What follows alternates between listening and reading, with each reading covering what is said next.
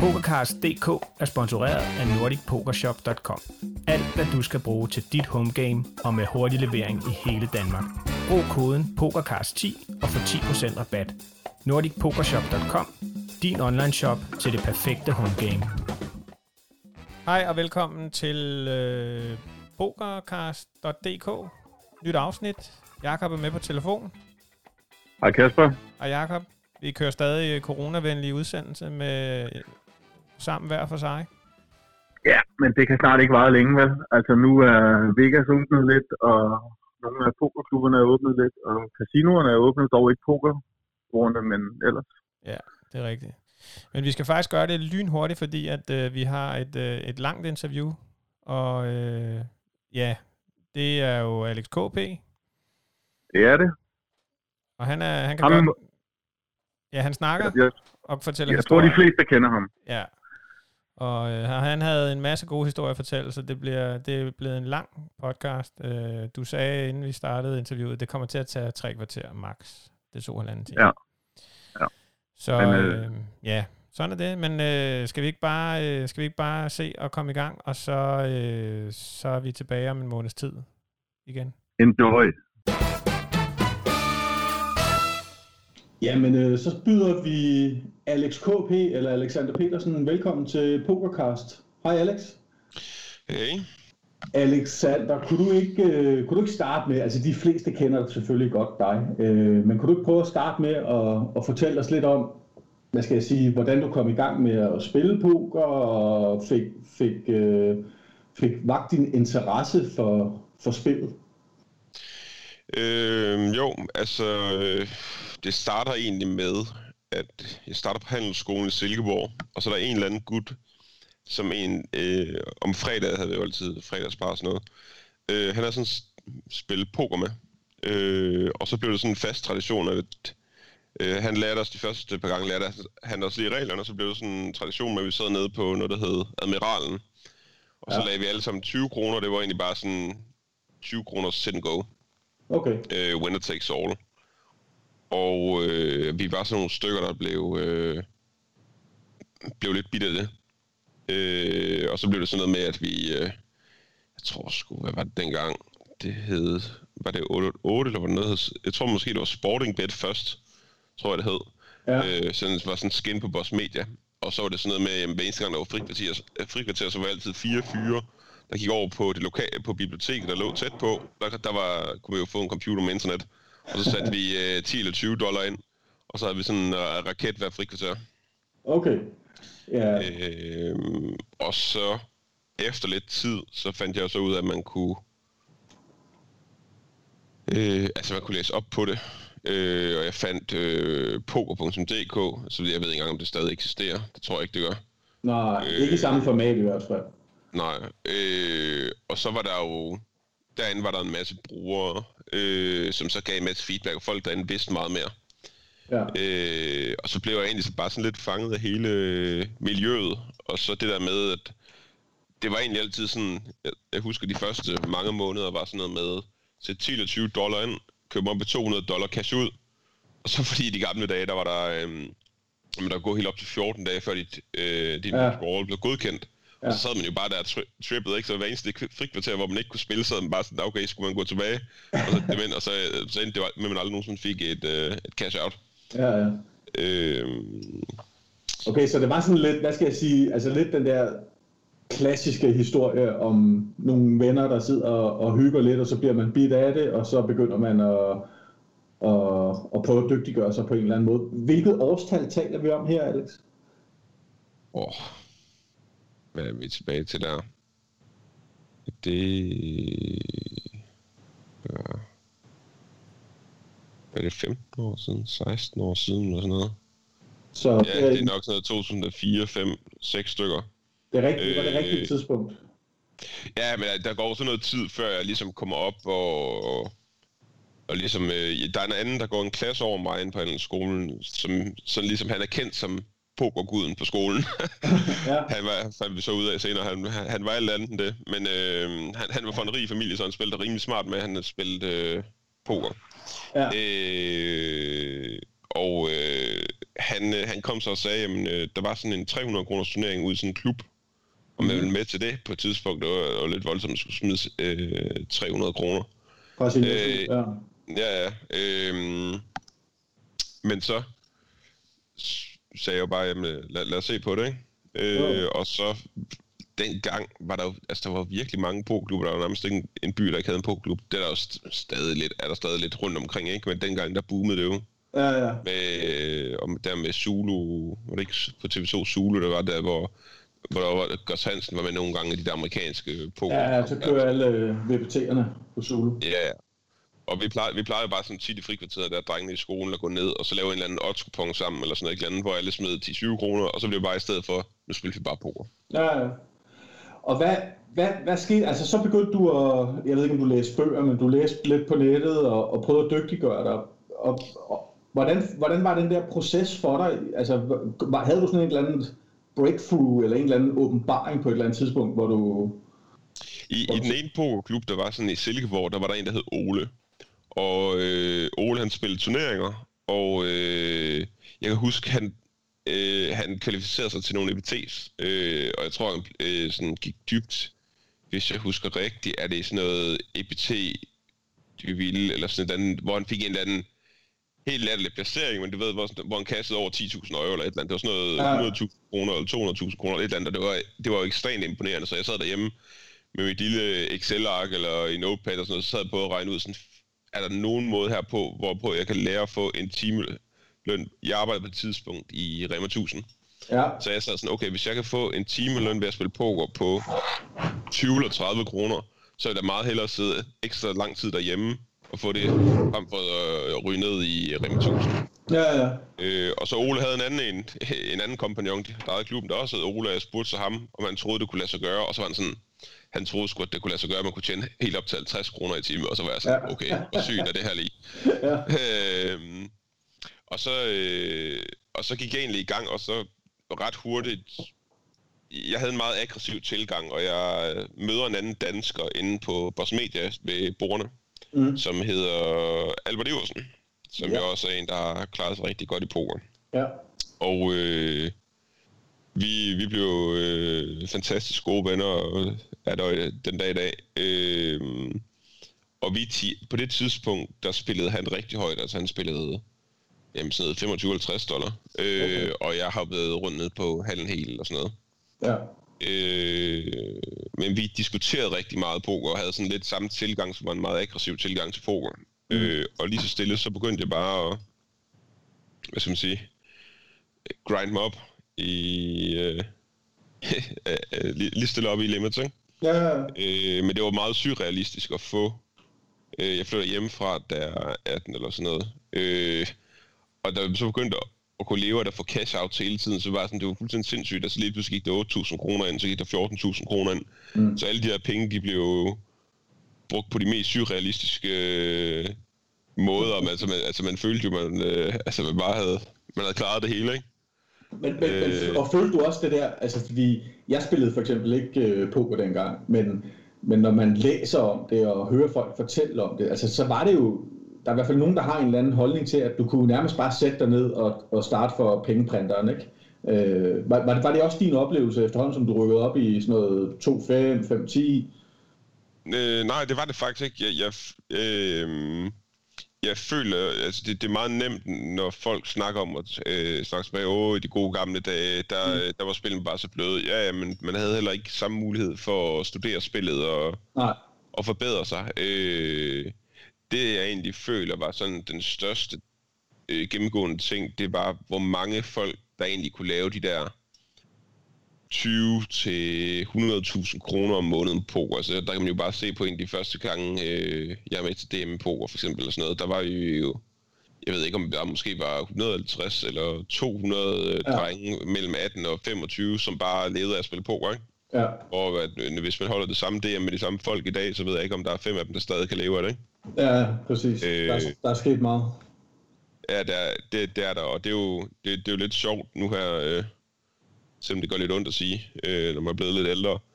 øh, man gik altid og tænkte sådan på, hvad, altså, hvem, vil klare det, hvad vil der ske Ja, ja. lidt længere ude i fremtiden og sådan noget.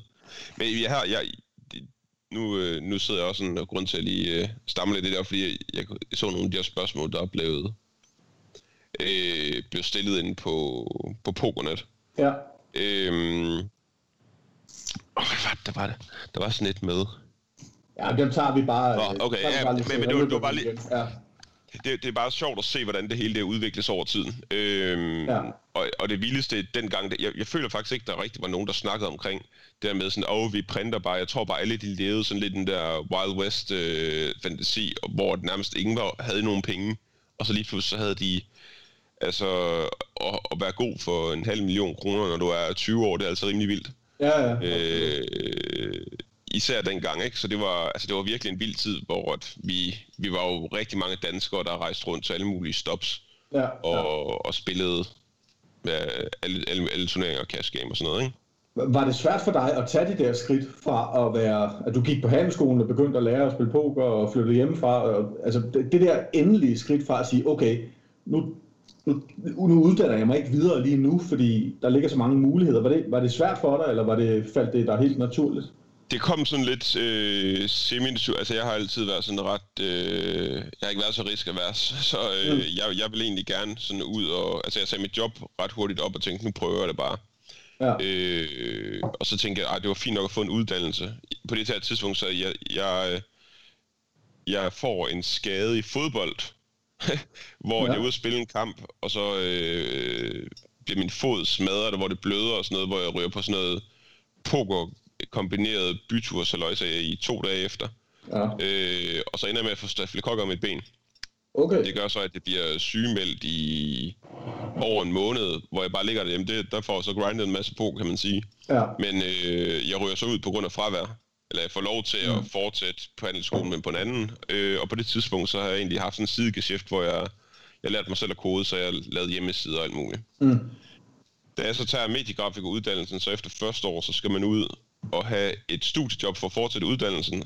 Og så sidder jeg der, og så sidder jeg med sådan en anden chef for et reklamebureau, og så siger han til mig, så Nå, men hvad kan du godt lide at lave din fritid, ikke? Og så mine øjne lyser jo helt op, og så sidder jeg der og fortæller om poker.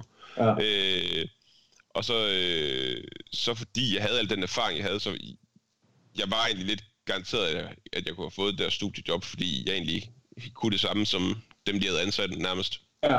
Men han, han siger til mig, tror du ikke, du burde, det virker til, at du brænder så meget for det der poker, tror du ikke, du burde give det et skud og se, om det bliver sådan noget, så ellers, ellers så kan du altid komme tilbage hertil.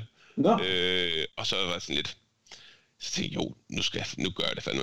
Ja, Ja, nu, kan jeg så, nu kan jeg så ikke huske, om det her det er lige præcis, hvilket årstal det er. Øh, men øh, siden den dag har jeg jo så ikke øh, haft noget arbejde eller noget. nej, nej, uddannelse, kan man nej, sige. nej, ja. Og så, og så har det jo ligesom taget fart derfra, Alex, på, øh, på den helt store scene, vil jeg sige, i hvert fald øh, efter danske forhold, ikke? Øhm, Altså det, det der, det var, der var en, der, der spurgte derinde, hvad jeg fortrød mest. ja, Øh, og den skole, den pokerskole, som jeg kommer fra, eller alt, hvor der kom fra, den er ret, den er meget anderledes end den, den, de, der lever af det nu. De tænker, at de, de optimerer meget og øh, tænker meget, altså det er, bare, det er bare winnings, der er ikke så meget, hvad skal man sige, jeg spiller, jeg spiller en masse rigtig højt live poker, øh, og her er det ekstra, hvis der kommer nogle af de der online drenge, som ikke er vant til at spille ja, øh, live på rigtig tit, så ender de ud med, at øh, de sjove spillere i spillene, eller dem, der sidder for at hygge sig og ikke lever af det, de tit siger, at de, skal ikke, de vil ikke have de- dem til at spille, fordi de simpelthen, de forstår ikke den der med at sådan, køre god stil, og ikke bare sådan...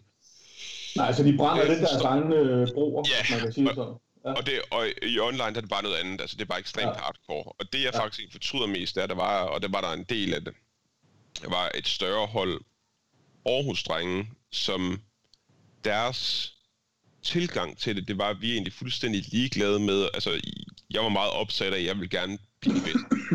Så det betød rigtig meget for mig, om jeg kunne sidde, øh, nu startede jeg ud på vores medie, så, så det, mit, mit første bjerg at komme over, det var, at øh, jamen, lige meget om jeg sad på 25, 50 eller 60, 100, jeg ville sidde på alle limits på Boss Media i PLO, Mm. og så er det altid mig, der havde brugerne. Så altså, jeg, jeg vil ligesom være endgame-bossen på det site, og så, vil, når, så når jeg startede på iPoker, så, så ville det være det samme der, ikke? Okay. Hvor at, at de kunne ikke være mere ligeglade omkring at blive kendte for at være en god pokerspiller. De ville bare gerne tjene mest muligt. Ja, ja. Øh, og det, det så jeg jo lidt på en anden måde, hvilket jeg øh, så ned på, men hvor at jeg føler, at jeg føler ikke, en af delene er 100% korrekt, men jeg føler, at deres tilgang har, er klart mere optimal den tilgang, som jeg og for eksempel mange andre også har haft øh, på det punkt. Ikke? Mm.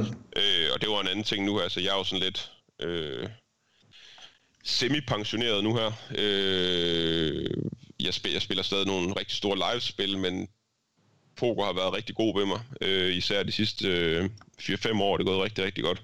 Ja. Øh, og så bliver man sådan lidt, jamen okay, gider jeg sidde og grind til klokken 5 om morgenen, eller gider jeg rejse ud på et eller to stops for at spille de der høje PLO-spil, eller ja. jeg måske bare tage og prøve at finde noget andet og, og, og hvad så, bruge min tid på. Og det er sådan lidt ligesom, nu ved jeg godt, at vi hopper lidt frem og tilbage hurtigt, men det er lidt der, hvor jeg er i dag, ikke? Jo, jo.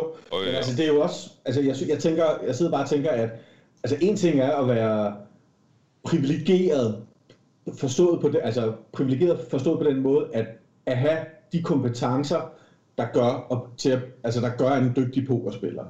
Øh, det er privilegeret at havne i en, øh, i en situation, hvor, hvor der også er nogle øh, ydre omstændigheder, der gør, at det rent faktisk kan lade sig gøre, osv. osv. Og i dag synes jeg jo også bare, at det, det, det er jo dejligt at være så privilegeret, så man basically kan, kan have den tilgang, man har lyst til. Det, det, det er lidt det, jeg hørte dig sige, ikke? Øh, jo, men, men altså igen, det er jo sådan... Øh det, det er jo virkelig bare meget med timing og held, ikke? Altså, var jeg, øh, mm. var jeg først blevet introduceret for poker to-tre år senere, så er det, så er det så er det slet ikke sikkert, at, øh, at, det, at det var blevet til noget. Nej, altså, jeg, jeg, jeg tænker tilbage, nu har, nu har vi vidst et par dage, at vi skulle tale sammen her til aften, og jeg tænker jo, hver, næsten hver eneste gang, jeg ser dit navn nogle steder, så kan jeg se den der øh, forside på et af de gamle Ace-magasiner, hvor der står noget i stil med aldrig mere bost, eller sådan et eller andet. Øh, jeg ved ikke, om du selv kan huske det. Ja, det, det viste sig så ikke at blive rigtigt. Nå, okay.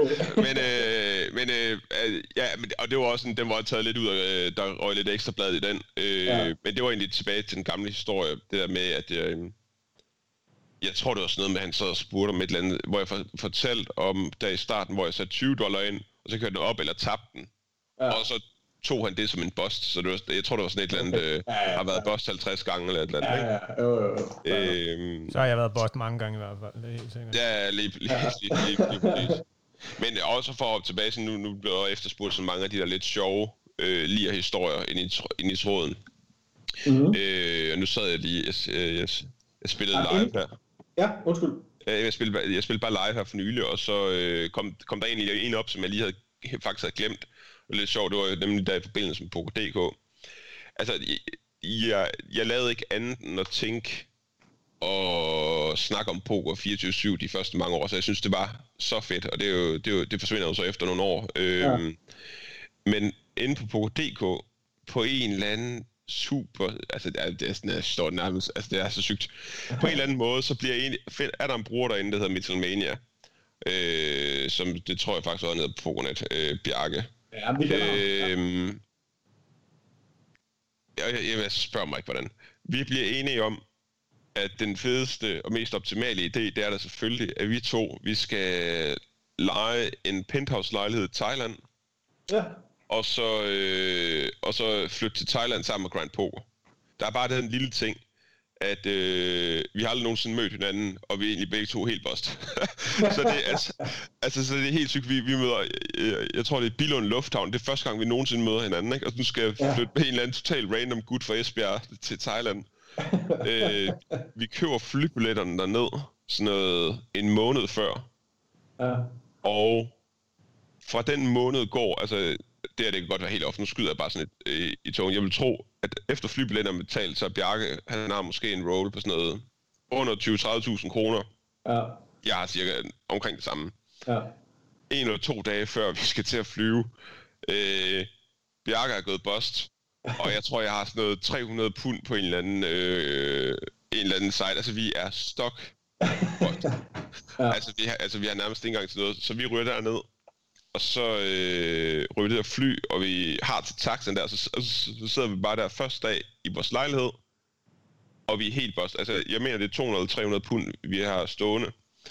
så øh, jeg kunne overføre det sådan, øh, for igen vende tilbage til en af de, de gamle folk i miljøet. Øh, hvad var der hernede? Henrik Witt, Henrik Witten. Mm. Og, øh, han havde et pokersite på et tidspunkt. Ja. Som var, jeg tror det var på Cryptologic eller sådan noget. Anyways, de har sådan 5 eller 10 på en turnering. Jeg får sendt øh, noget der af, øh, af en penge til Bjarke, øh, og vi hopper i den der turnering. Og det, det er første aften, ikke? øh, med 15 tilbage ender vi på samme bord i den der turnering. Og, og måden det så sker på dernede, det er, at øh, hvis to er på samme bord, så disconnecter den bare på begge. Okay. Og er så, samme IP? Øh, ja, ja, det må jo så være på samme IP, ikke? Ja. Øh, så det der, det er, at øh, lad os sige, jeg sad Big Blind, og han sad UTG, så lukker jeg min klient ned, fordi så kan han spille sin hånd, og lige snart han så er foldet, så lukker han sin klient ned, og så åbner min klient op, og så måtte vi sidde sådan i, altså jeg ved ikke, øh, hvor lang tid. Og det syge er, at jeg bliver, eller han bliver, jeg tror, bliver en 6 eller 7, og vi, vi, men vi kørte jo 50-50 i den der turnering. Ja, ja. Vi skal prøve, vi skal have noget at spise. øhm, og jeg jeg vinder den, eller bliver nummer to, det kan jeg ikke huske. Men det er sådan noget med, vi vinder sådan noget 900 pund, eller et eller andet, som er fuldstændig sindssygt i forhold til vores rulle, så nu er vi bare kørende, ikke? Ja, så er vi Og så er det bare sådan, øh, øh, altså vores liv, det er bare, vi har sådan en lille restaurant, og så er det bare sådan, så sidder vi hver morgen for morgenmad, og så prøver vi bare at grinde 8 timer, og så bare grind hjem, så vi har til, at vi kan feste og fyre den af om, om dagen, ikke? Og så bare holde, altså det er bare, altså, det, det, kunne, det, kunne, det, kunne meget, det kunne meget nemt være endt galt. det lyder lidt ligesom, øh, det lyder næsten som om, det er det samme liv, han har over i Colombia i, i dag. Nå, og jeg tror faktisk, lige for at slutte krøllen af på den historie, øh, sidste dagen inden, der var sådan en inde på, øh, det må være Party Poker så eller et eller andet, de havde sådan en eller anden øh, daglig turnering. Og øh, jeg var så taget ind til net, fordi, fordi vores net var så dårligt for at spille, og hvor Bjarke havde halvpart i min turnering, hvor jeg tror, jeg, jeg vinder den på sidste inden vi tager afsted, vinder jeg sådan noget, øh, nogle 20.000 dollar i en turnering okay. og kommer hjem og vækker ham og har champagne med og sådan noget, så, og så slutter den. Masser af sjove historier. Alex, jeg skal høre lidt, eller vi skal høre lidt om, om dine live-resultater. Altså ikke kun øh, fra Thailand og sådan noget, men altså, når man, sådan lige, når man lige googler dit navn, så er det jo klart, at din, øh, din VSOP-sejr i den her 10.000 10 dollars, var det Player Championship PLO-agtigt? Øh, ja, og lige korrigere øh, Ja, jeg, jeg ved ikke, om det hedder noget Player Championship. Det tror jeg ikke. Jeg tror bare, det er bare 10 okay. PLO'en. Altså, øh, den, øh, den, den, den, den stikker jo ud selvfølgelig, og din øh, PLO-sejr i hvad, 18 eller sådan noget til en EPT. Øh, men, men fortæl lige lidt om, om dine største oplevelser, eller største... Det er, jo ikke, det er jo ikke sikkert, det er det samme som de største sejre. Nej, nej. Altså, det vil sige, jeg har faktisk altid elsket at spille live. Og, øh, altså, før jeg blev... Øh, Altså, jeg har jo lavet, øh, jeg har lavet klart de fleste penge online, øh, mm. men jeg elsker bare at sidde, altså, jeg får bare lige at være sidde og, øh, og hygge med folk, og altså, der er ikke noget værd at sidde med nogle folk, der ikke, altså, spiller og spille en eller anden live-turnering, hvor der er, der er ikke nogen, der snakker med hinanden, eller sådan noget, det er noget af det værste, der kan ske for mig. Ja, men at sidde ved jeg... en uh, cash bord, hvor der virkelig er gang i den, eller i sådan, i sådan nogle højere bare turneringer, der er folk går lidt mere loose og hygger lidt mere, ikke? Jo, men jeg tror øh, godt, man kan relatere til det, uanset hvilket niveau næsten man spiller på. Altså, jeg synes da også, det er sjovere at tage ud og spille en 1000 kroners turnering, hvis, der, hvis det er et hyggeligt bord, end hvis det er ja, ja, lige præcis. nogle kedelige folk, ikke? Så. Men jeg ved, der er mange sådan, at de... Øh, den sådan fra dem, jeg hang med, som har klaret sig rigtig godt, men de, de spiller ikke rigtig øh, så meget mere. Eller, altså det, jeg, jeg synes bare virkelig, det er hyggeligt, det, det mm. med, med live poker. Ikke? Mm-hmm. Øh, og det er lidt sjovt, fordi både nu, har, nu er det jo øh, to af mine sådan lidt større turneringsresultater, du hiver frem, men altså, jeg er jo, jeg ser jo overhovedet, øh, overhovedet ikke mig selv som turneringsspiller. Nej. Altså, jeg, jeg, jeg er ren cash game spiller, og ja. øh, det der turnering, det har egentlig bare været, øh, jeg finder ud af på et ret tidligt tidspunkt, hvor der, at jeg føler nærmest, det bliver set ned på det af andre PLO rigs og spille PLO turneringer, fordi det var, det var bare, det var bare for latterligt. Altså, okay. det, var, det var de der PLO turneringer, det var, det var helt væk, og det var bare sådan, det var noget af det, altså, det var noget af det mest saftige nogensinde, mm. øh, øh, hvor dårlige folk var. Øh, og så lige angående derovre i Vegas 10K'en. Jeg skulle spille 10K'en og 25K pelon derovre, og jeg havde lavet et bet med Theo Jørgensen, Ja. hvor det var, at øh, hvis jeg vandt den, så fik jeg til et eller andet helt sygt. Altså, der var jo, jeg kan ikke huske, om der var 300 eller 400 mennesker med den der 10K. Ja. Øh, og det, der så sker, det er, at vi ændrer det i sidste øjeblik til, at bettet gælder 25K'en i stedet for 10K'en. Så der, Ah, er- der slipper, slipper Theo lige for at skal afregne en, øh, en ordentlig tot. ja. Øh, det gør jo den dag i dag. ja, det kan jeg da godt forstå. Om ikke andet så bare for, for hunderetten. Ja, ja, lige præcis. Men øh, det, den der turnering, der var sådan, jeg husker, jeg husker egentlig ikke så meget af de første par dage, øh, men det var selvfølgelig vildt at komme på det der finalebord med øh, sædepladser rundt omkring og tv og Mm. øh, jeg sidder med Sean Deeb og Dan Smith og Mm. mm. øh, Jason Mercier. Øh, Ja. Ham, der spiller heads up mod til sidst, Eller ikke? heads up med, ikke? Ja. Sagde du noget? Nej, jeg spurgte bare, om det ikke var ham, du endte heads up med. Altså, det var, Jo, jo, jo. det var ham, du ligesom øh, vandt over i øh, den sidste afgørende. Og det, og det, der er lidt sjovt, det er, at øh, Jason Mercier kender jo ikke mig, men i, der, altså det, det er meget lille sådan en klike af folk, der har spillet rigtig højt PLO i rigtig mange år. Ja. Så alle dem, han havde på railen, vidste godt, hvem jeg var. Ja. Fordi de var jo PLO-spillere oftest, der kom der for at se den der PLO-ting. så øh, han vil jo rigtig gerne lave en deal heads up. Og Okay. jeg tror, han havde nogle bracelet bets og sådan noget, så hvis han, hvis han på en eller anden måde kunne lave en, øh, en deal med mig, som så gjorde, at jeg måske spillede knap så seriøst, eller øh, følte mig sikret nogle penge, så kunne det være, der var Ja, ja, større fik... Øh, Ja, ja, ja. men øh, det kunne jeg selvfølgelig aldrig gøre. Øh, for det første ville jeg gerne vinde. Øh, igen, det er den der lidt... Det ville, det ville være smart for mig til sikkert at tage en deal, ikke? for der var så store pengespring, men det var sådan, at jeg vil virkelig gerne bare vinde. ja. Altså, jeg vil gerne... Igen, det der, det er jo... Og det er jo noget, jeg har mistet mange penge på, og noget, der er grund til, at øh, da jeg øh, gik bust, øh, det er, at altså, hvis jeg føler, selv hvis det viser sig at være en, der sidder online og måske, måske ikke kan se min kort, Mm. hvis en person spiller så vildt, at, øh, at, jeg, at jeg føler, at det er det vildeste spot, så har jeg meget svært ved at, at trække stikket, fordi jeg føler, at der er så god value. Ja. Øh, men ja, så der blev ikke nogen deal der, så heldigvis så vandt jeg den. Ja, det var, det var ret sejt. Er, øh, er Vegas, er det dit favoritsted, sådan når det kommer til pokeren, live pokeren? Øh, nej, det tror jeg ikke, der er. Altså, det er sådan, der, der sker en masse, øh, og der er masser af foretage sig, men mm. alle de bedste i verden er der, og, og især de sidste par år, det er blevet... Det er meget sådan noget private spil og sådan noget, hvor Ja. at, øh, hvis jeg skal spille de gode spil, det kan jeg godt få lov til, men så skal jeg sælge rigtig stort andel af min action, og det er alt sådan noget øh, halv øh, pas noget. Det, det, ja. Og igen, ja. det er jo lidt, en- det er lidt luksus at så kunne være i den situation, hvor man ikke behøver at opsøge det så meget. Men øh, før i tiden, der var det lidt mere bare, at folk satte sig ned, men lige nu, der er det... det det synes jeg faktisk godt, jeg har hørt, og det gælder jo øh, i virkeligheden både PLO, tror jeg, men, men også almindelig øh, øh, Texas. Altså øh, lige så snart man kommer over 5-10 eller noget i den retning, så, så er der ikke så meget øh, drop ind. øh, Nej, altså det, det er bare sådan, øh, folk er, har adoptet meget mere det der, hvad skal man sige, online mindset, hvor at de virkelig bare prøver at tilskrabe sig selv så meget value, og ja. det er Ja. jo ikke noget, jeg prøvede at undsige mig selv, for ikke også at gøre det samme. Øh, men det var det, sådan var det ikke før i tiden, og det var Nej. fedt, at det ikke var sådan. Men øh, hvis, hvis jeg nu er i USA, eller hvis jeg er i Italien, øh, eller i Frankrig til et eller andet DBT-stop, eller øh, selv hvis det er her i Danmark, og der er nogle spil, og folk de prøver sådan at afskærme en fra spillene, så er det jo klart, at hvis man selv står i en modsat situation, så kommer man jo bare til at gøre det. Altså hvis man bare tillader alle altid at kunne suge Ja. value ud af en, når man har et godt spot, så ja, så, så er det nok ikke specielt godt. Mm.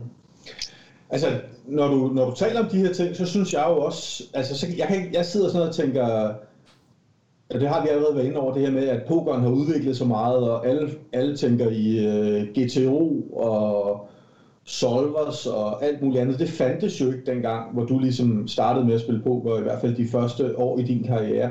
Altså, du virker sådan lidt mere, sådan lidt mere på feeling og sådan noget. Hvor meget, hvor meget studerer du nu? Ja, Jamen, øh, ja det, det der har været sådan en meget stor ting for mig. Jeg blev nærmest uvenner med folk, der prøvede at klemme GTO de første mange år. Øh, det virkede til, at rigt, dem, der, det var fordi dem, der, der kom og meldte sådan op, ah, vi spiller GTO, PLO, og vi har bare... I Holen var det lidt mere, der var sådan, ja, der kunne folk godt sådan lidt... Øh, bare gøre, hvad de har lyst til. Det, det gik mig egentlig ikke så meget på. Men i PLO, mm. det var bare så meget mere avanceret. Og så, så kom der de her, der var, der var en del danskere, som var sådan, åh, nu kommer vi og spiller G2 øh, ting, og der var sgu ikke nogen af dem, der rigtig vidste, øh, hvad fanden de havde gang i. Nej. Men de så meget ned på folk, der spillede på samme måde, som jeg gjorde. Fordi det er sådan, åh, ja, I sidder bare og spiller det der... Øh, abepoker der, hvor I bare sidder og stikker i øst og vest, ikke? Vi uh. har lagt det hele system og se, hvor kloge vi er. Så det blev, altså, det blev nærmest sådan en kæphest for mig at bare bevise, hvor meget jeg kunne crush uden at studere nærmest, ikke? Ja. Og, det, og, det, og, det, og, det, og, det, og det er jo ikke, fordi jeg ikke øh, lavede balance eller andet, men jeg har altid været, og det er også til den dag, øh, meget overbevist om, at det der med at det, der med, det med balance og sådan noget, det er ikke noget, der optimerer din win rate i forhold til fisk, og det er fisk, når du tjener penge på, ikke? Så selvfølgelig, hvis, hvis du sidder og spiller en masse rex og en meget lille fisk sammen, så kan det godt være, at en eller anden G2 Solver Good øh, har en bedre layout end mig, men generelt så kører et spiller så fordi der er en fisk. Og øh, hvis jeg kan lave nogle super underlige plays, men som, fordi at de bare abuser øh, hvordan folk spiller, jamen, øh, så tror jeg, det er mere profitabelt. Og der er mange af dem, som var de der sådan GTO-drenge, hvor at, øh, det er i hvert fald de færreste af dem, der er endt med at klare sig godt. At sige det på den måde. Hvordan endte du egentlig med, øh, hvordan endte du egentlig med, øh, med PLO? Altså i forhold til, Texas Hold'em har jo, var jo ligesom det, som startede det hele, og var jo også det, der var, og til dels så stadigvæk er det, der er mest populært, men der er jo flere af de der, altså Kips, der er også øh, mest på PLO. Øh, ja. Hvordan endte øh, du over i PLO? Jeg startede, jeg, jeg startede i Holem, øh, men da jeg så fandt PLO, så altså, jeg var bare, jeg var bare, jeg var bare hooked med det samme. Altså, der, var bare, der var bare så meget mere action, ikke? Og det der med, øh, det er jo forfærdeligt at folk til et vel? Og det, ja. det behøver man jo ikke at gøre i PLO. Øh, så, øh, og der var faktisk rigtig mange, derinde på Boss Media, der var rigtig mange danskere, øh, der sad og spillede de der PLO-spil, så det var jo lidt sjovt, man sad sådan og battlede. Jeg tror, altså, det var sådan noget, der var Kips, og der var hans lillebror Lars Havgård, og der var, hvad hedder han, Jeppe Lundsgaard, Martin, der var, altså der var, åh, nu prøver jeg at huske tilbage, der var øh, nogle herningendrenge, øh, øh, og der var alle mulige danskere at spille, så det var, det var ret sjovt, og øh, jeg kan bare huske, det var sådan, der var mange, der blev bidt af PLO dengang. Mm. Øh, og der kan man også sige, der er Kips over en af dem, som har, har klaret sig godt, og han spiller også stadig en masse, en masse live poker. Eller altså, PLO, ikke? Jo, jeg, jeg vender lige tilbage til det der med, med GTO, Alex. Altså, bare lige sådan, så jeg forstår det rigtigt. Er det den der tankegang, der hedder, det gør ikke noget, hvis jeg selv er exploitable, så længe jeg kan exploite de andre endnu mere agtigt? Er det? Øh, det var egentlig mere sådan, jeg tror egentlig, det er meget, altså fordi det, det, især selv med, især selv med sådan noget balance, jeg, jeg, jeg prøver at spille sådan rimelig balanceret, når jeg spiller mod andre Rex, men jeg tror egentlig bare, at hele måden, det startede ud på, var, at dem, der begyndte at lave det der G2, især PLO, de var ekstremt frelst omkring det, ikke? Og det, ja, okay. det, det, satte mig bare på brandtilt på en eller anden måde. Ja. Så det blev bare sådan, at okay, nu det, det, det, det er helt pas på. Men, men min generelle tanker og gang, og det går egentlig og, øh, altså stadig i online PLO i dag, det er, når et spil kører, er der ofte en fisk. Ja. Øh, og så kan det godt være, at det er ham, der spiller GTO, han taber eller vinder lidt mere mod Rexene, men han vinder slet ikke lige så meget mod fisken, som jeg gør. Nej, og, det, og det opvejer det andet. Ja. Øhm, og det, de sidste mange år det kun gået en vej, det er, at dem, der har prøvet at spille GTO, PLO, de er gået fra ikke at klare sig særlig godt, til at de sådan gradvist klarer sig bedre og bedre. Så som spil udvikler sig, er G2-tilgangen mindre og mindre dårlig, og måske er det også den den bedste tilgang her nu, det ved jeg ikke. Øh, men folk snakker jo allerede om G2 i 2008 og 9 og sådan noget, og prøver at lave det der, ikke? så der, der var rigtig, øh, rigtig lang tilløb til det. Mm.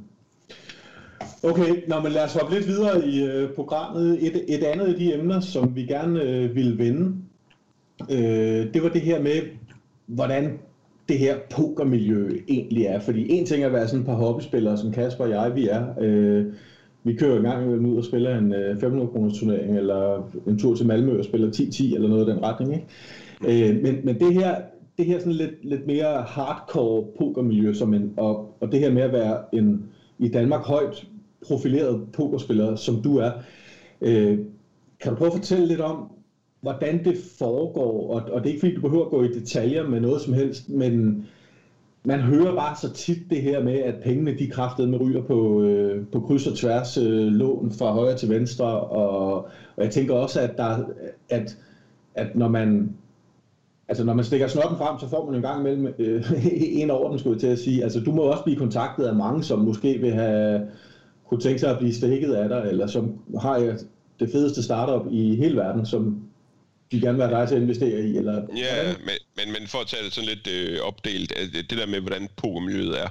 Altså, jeg føler egentlig sådan generelt, at øh, det har været, når, når man er sådan ude på stops, eller når der er et eller andet, det, det ved, DM eller et eller andet, så er det sådan lidt en, øh, en glad familie, hvor at, øh, folk kender hinanden, og alle er glade og hyggelige, men i hverdagen, så holder folk sig ind i sine små grupperinger, og det mm. er jo så om det er 3-5-6 øh, folk, der spiller online-tur, og så, så altid snakker strategi, eller om der er nogen, der spiller PLO cash game. Der er bare sådan, de her folk, de rejser bare hænger sammen, men jeg føler egentlig, at den er, bare fordi Danmark er så lille, så der er, så der, der så godt nok altid, der har været et meget, øh, meget godt sammenhold.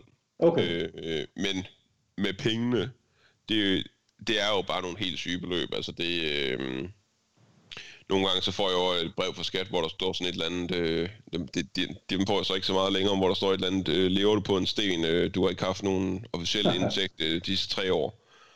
Og når man så skal sidde og forklare en eller anden 83-årig øh, Dorte for ty, inden ved skat, øh, med at, øh, Ja, ja, men så, så spillede vi lige sten, saks, papir om 50.000, fordi vi bare kørte kvidt dobbelt.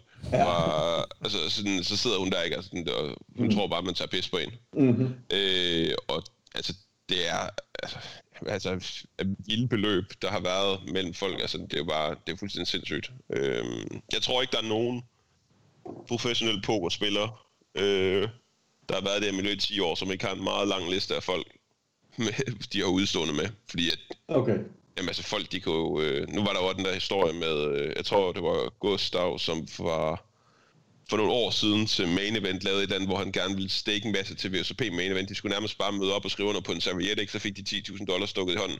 Jo, det er rigtigt. Øh, det, der, der, der er det ikke svært for øh, tre drenge at, at møde op, og så bare stikke dem i lommen og så sige, nå ja. Nej. Men, øh, altså får vi der et dårligt øh, ryg inde på Pokernet, eller i Poker Danmark, men øh, ja. lige tjene 200.000. Ja, ja, ja. Øh, Hvordan er det egentlig i dag i forhold til, undskyld, men øh, jeg tænker bare sådan, altså, jeg kan huske, at jeg startede med at spille poker og læste Ace Mac og sådan noget. Det var ligesom om, der var sådan en gruppe af, af og øh, der er iblandt selvfølgelig alle de der drenge der, der startede op. Øh, er der kommet sådan en ny, øh, er der kommet sådan en ny gruppe af, af pokerspillere, og har man stadigvæk et eller andet, øh, nu ser du, når I er ude og spille live og sådan noget, så snakker jeg selvfølgelig sammen, men er der, er der, er der ligesom sådan en ny øh, uprising af nye pokerspillere? Øh, eller det, det, er det stadig det mange er der gamle? ikke rigtigt. Der er nogen, øh, som måske ikke var så kendte for, no, for fem, fem år siden. Eller, øh, altså, det, det, det, dem, der klarer sig bedst, er nogen, som har været i gamet i, i lang tid. Og det er lige meget om du... Øh, altså i PLO sker der, er der, er der sket meget lidt, ikke? Øh, der er nogle af de der øh, sådan solver som har klaret det bedre de sidste par år og det, det er jo fint, men i, i Holem føler jeg, der er der sket endnu mindre. Altså det er jo bare sådan, de folk, som har kunne klare sig i online Holem high stakes og live high stakes Holem, det er jo sådan nogle, som for eksempel Hæklund eller Sasuke, ikke? Mm. Øh, der er ikke rigtig, der er ikke lige kommet en til, øh, hverken i PLO eller i Holem, der lige de sidste 1, 2, 3 år bare kommet out of nowhere, så renser af. Nej. Øh, og det er bare, altså det er så meget svært at slå sig op, og nu, nu, nu begynder du at snakke om det der med startups og investeringer og sådan noget. Øh, og jo, man bliver da kontaktet meget, og man har da investeret i øh, lidt, lidt, lidt tilfældigt, og netop fordi, at, at pengene de er, de er kommet mm. øh, lidt hurtigt en gang imellem, så, så kan være nemt blive overtalt til en eller anden fed dag. Øh, og det går sjældent særlig godt. Nej, men det er jo sjovt det der, fordi altså, du, øh, du har tjent gode penge på poker, men jeg tænker, at der, der sidder jo også mennesker i Danmark, der har tjent lige så gode penge på øh, øh, i sin virksomhed, eller hvad pokker ved jeg. Altså, og der, der er det bare, der har jeg sådan tit en eller anden følelse af, at, at dem, der ligesom er i, i eller omkring pokeren, måske også nærmest sådan har lidt en lidt løsere øh, måde at henvende sig til folk i, i de der øh, sammenhænge med, ikke? Ja, det tror jeg også, de har, men jeg tror bare sådan, at se det udefra, så ser du en eller anden ung pokerspiller øh, på en eller anden øh, ekstrabladet artikel eller sådan noget, ikke? hvor der står, øh, han lige har vundet en halv en hel million. Øh, hvis du sidder og er en, der har sådan lidt slæske motiver, så tænker jeg måske, skulle jeg lige prøve at ja, henvende mig til den person, ikke? Fordi ja. øh, så sent som i sidste uge sad jeg i Aarhus med nogle af de gamle drenge, ikke? Og øh, der, der, var, der var to forskellige grupperinger, der var mere eller mindre blevet svanset af, af nogen, de havde investeret penge i, ikke? Og, mm. og det, altså, det er bare sådan, jeg har et ret bredt netværk uden for poker, og jeg synes bare virkelig ikke, det sker særligt tit. At, øh, og de øh, er jo nogle folk, der har godt med penge og sådan noget. Øh, det virker ikke til, at de særligt tit bliver røvrendt. Nej, øh, nej. Jeg ved ikke, om vi bare er sådan lidt mere, tænker, eller ikke holder så meget styr på det, eller et eller andet. Men, øh, men er det sådan lidt easy come, easy go tilgang til tingene? Altså jeg tænker, når man er 23, vinder en halv million og går i byen og køber flasker og, øh, og sådan, altså så kan man måske godt sige, at hvis jeg lige skal investere 100.000 her, så, øh, men selvfølgelig vil man gerne have sine penge igen, men, men er man Ja, ja, jamen, det er det helt. Altså, I hvert fald dengang, det, det, det er mindre sådan, øh, sådan nu, ikke? Og efter det er blevet svært at tjene penge, men altså, der har jo været så mange, det var igen, øh, som der blev efterspurgt derinde, sådan med, med, med syge bets og udstik. Øh, og der kommer jeg til at tænke på, jeg, jeg boede i Aarhus på et tidspunkt, hvor at øh, Søren Kongsgaard, og sådan... Øh, en af de gamle drenge. Ja. Øh, han flytter ind i lejligheden ovenpå, og altså, jeg, jeg ved ikke hvordan, altså vi fik altid stablet nogle syge bets op. Altså vi, jeg kan huske en gang, øh, jeg har aldrig været sådan, altså det, en øl det er fint nok, men altså da jeg var yngre, altså der altså, synes jeg virkelig en øl det bare smagte af sure sokker, og det gjorde Søren Kongsgaard så også. øh, og han skal være en af dem, der har tilbudt mig nogle af de sygeste bets. øh, vi havde på et, på et tidspunkt, det var et DM, hvor vi er på vej ned i elevatoren, en masse drenge, vi er på vej, vi er på vej alle sammen i byen, denne gang tror jeg, det hed Sen eller sådan noget, men alle, vi var alle sammen op og køre, på vej ned i, i den der elevator, hvor vi står, så siger han sådan noget, øh, skal vi gå ud på parkeringspladsen der ved Casino øh, Copenhagen, og se, om der kan kaste en appelsin længst for 15.000. Altså, det kommer bare sådan ud af ingenting. Altså, jamen, det kan vi da godt. Og så, altså, jeg, øh, vi laver det der bedre, og jeg ender så med at vinde og han bliver så sur, at han går op i, og går i seng og tager ikke med i byen. Altså, der var sådan, der er sådan nogle syge bet. Jeg tror, den, der har chokeret folk mest, eller den, jeg husker, det er engang om det største bet, det var for, altså, han havde virkelig øl, og jeg havde virkelig øl. Så står vi nede på Coupé i Aarhus, så står vi der, og barnet står sådan lidt og småkeder os. Og så siger Kongsgaard sådan noget. Øh, vi står lidt og joker om, at øh, vi, øh, det, det, sidste, vi gider have, det er en øl, og den, så siger Kongsgaard til mig, hvis du kan bunde en helt fadøl uden at brække dig, så får du 5.000 kroner. og så er jeg sådan lidt, ja, altså, jeg har egentlig aldrig sådan bundet til en helt fadøl, men der står sådan, der står sådan et par fyre ved siden af os, og de, de står sådan og kigger over, de, sådan, altså, de ved, de ved, at de tror på, hvad de hører. Og vi får så bestilt en fadøl, og jeg bunder den så, og jeg synes, det er noget af det værste, jeg har prøvet nogensinde. Øh, og Kongsgaard synes jo bare, det er sjovt, ikke? Så de her fyre, de, de efter, så Kongsgaard tager pengene frem og giver dem, så står, og så står de her fyre så sådan, så de der kigger lige over og siger sådan, vi, vi, vi behøver ikke at få penge, altså vi, vi vil gerne drikke fadøl, hvis det er. Altså, det, det, øh, han tilbød mig, hvad fanden, kæft, der har været mange syge med Kongsgaard, mand. Han tilbød mig en gang, var det en million, hvis jeg kunne gennemføre HF? En million, hvis du gennemførte HF? Ja, fordi altså, det, det, var sådan, jeg tror, det gik allerbedst. Altså, han vandt jo nærmest, han havde sådan et øh, kæmpe run, hvor han vandt alle turneringer, jeg rendte ja. af online. Altså, det var bare sådan, altså, de sygeste ting. Jeg endte med at melde mig med mig til HF og mød, mødte op en dag. øh, så, så gik den ikke længere, men bare sådan, han, ja, man, det er lang tid siden, jeg har tænkt over de ting. Der nogle, af dem, jeg kan, nogle af dem, jeg kan huske med dig, Alex, det er jo, altså den der, der, der er selvfølgelig noget med den der swimmingpool, hvor du skulle være i et døgn, eller hvordan det var, ikke? Øh, det var til gengæld sjovt. Der var det ude sådan øh, et helt pokerchak ude i sådan et sommerhus. Ja. Og jeg kan ikke huske beløbet, men det er sådan noget med, at jeg fik ret god odds. Men det jeg så til gengæld det kan huske, det er, at øh, en, der hedder Dennis, som er med derude, som er stikket ud mod mig. han havde så dårlig lir på, at han ikke kunne sove. Og han, bare sådan, altså han blev ved med, at alle var gået i seng og sådan noget, og jeg stod bare ude i den der fucking swimmingpool, stod bare dernede og stod bare med tøj på, og øh, hundefrøs, ikke? Men, men, han kom bare ud hver kvarter for at se, om jeg stadig var der, og han kunne, bare, han, han kunne ikke sove, fordi han havde så dårlig lir på. øh, og der ender det så med, at de køber sig ud. Okay. Øh, men altså, hvis, vi var i sådan øh, følelse som længerevarende forhandlinger om, om de ville købe sig ud derefter. Jeg ved ikke, hvor, jeg ved ikke om jeg stod der i tre timer, eller stod der i otte timer, hvor lang tid jeg stod der. Jeg var helt øh, rynket, og så var der en eller anden, der havde sagt et eller andet med, at åh, det kunne være farligt, så, så, så, kunne, det, så kunne det heller ikke være mere farligt. Øh, men jeg fik den lidt ind, og jeg, havde, jeg var lidt træt af at stå der. Øh, jeg sgu godt forstå. Og så var jeg sådan lidt, jeg følte, det var langvarige forhandlinger, men det har måske kun taget 20-30 minutter max. Men hvis de havde sagt nej, så var jeg bare hoppet op og tabt, og så ender ja. med, at de køber sig ud. og så, øh, så kan Dennis endelig gå ind og få sin øh, skønhedssøvn. Ja, der er det der gamle saying, der hedder, at hvis der, hvis der nogensinde er nogen, der siger, at de kan gøre det der for penge, så, så tro på dem. Altså, så, så kan de gøre det, ikke? Øhm... Ja, der er den dimensionale modsætning. Er det rigtigt? jeg har for, altså, jeg, det vil overraske mig, hvis jeg har vundet over 15 procent af mine bets. Altså, det, altså, jeg har en virkelig dårlig record, og sådan, jeg tror, ja. det var øh, Rasmus Larsen, Losse, som, var, øh, som I nok også kender. Han, han spiller op PLO. Mm. Øhm, han sagde, med, med at jeg, altså, jeg virkede simpelthen så tit, tit så sikker på de der bet, som man turde ikke stikke ud imod mig. Nej. det var sådan, jeg var sådan lidt, okay, nu er der et bet, nu får jeg lige på. Jeg, lavede, jeg prøvede at lave et bet med en gang, hvor jeg var helt sikker på, at han var mere end mig. Og det var sådan, at vi står og jeg vil bede ham, at han er studerende. Jeg tror, det er sådan noget med, at han skulle lægge 1000, så ville jeg lægge 50.000, for jeg var helt sikker på, at han vejede mere end mig. Ja. Og, og, og, jeg var bare så sikker, og 1000 kroner betød rigtig meget for ham, så det endte med, at han ikke ville tage bettet. Og så finder vi ud af, at jeg bare var 10 kilo mere end ham. altså, det, altså det, det, det, det, er sådan, det er sådan nogle helt syge ting, ikke? Hvordan var det med det der, hvordan var det med det der fodboldbet engang, hvor du skulle score et jeg kan ikke huske, var det en Danmarksserie, eller var det... Hvor, hvordan ja, var det? Det var, det var super liga Øh, ja.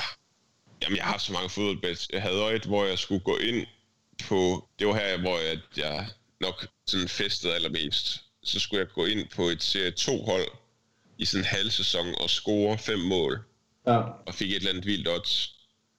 Øh, og så havde jeg et, hvor jeg skulle blive mod nogle af Aarhus drenge, hvor det var, det var, jeg skulle blive målmand på et eller andet andet divisionshold, hvor jeg hyrer sådan en, øh, en målmandstræner.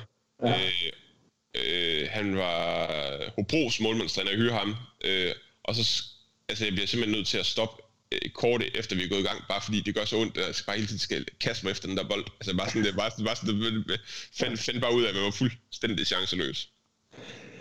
Øhm, Alex, nu når vi er i gang med de her øh, emner, skulle vi så lige prøve at løbe øh, tråden på Pokernet igennem, eller det kan jeg lige gøre, så kan du bare, så fyrer vi sådan lidt hurtigt frem og tilbage. Ja, øhm. og jeg, lige angående bet, noget, noget sjovt, vi har der i dag. Jeg, altså, jeg humper rundt i dag, fordi jeg var fuld i går med en masse kammerater, og ender med, at en, der lever maraton, vi løber ned i klokken 3 i nat, skal vi løbe 100 meter om 10.000 kroner. Altså, jeg, og jeg er så smadret, øh, jeg har fået fiber i til højre og venstre, altså jeg, jeg humper bare rundt i dag. Så, så de, de, der, de der vedmål, de er der stadigvæk. Var det et af dem, du vandt eller tabte? Jeg vandt, jeg vandt godt nok der.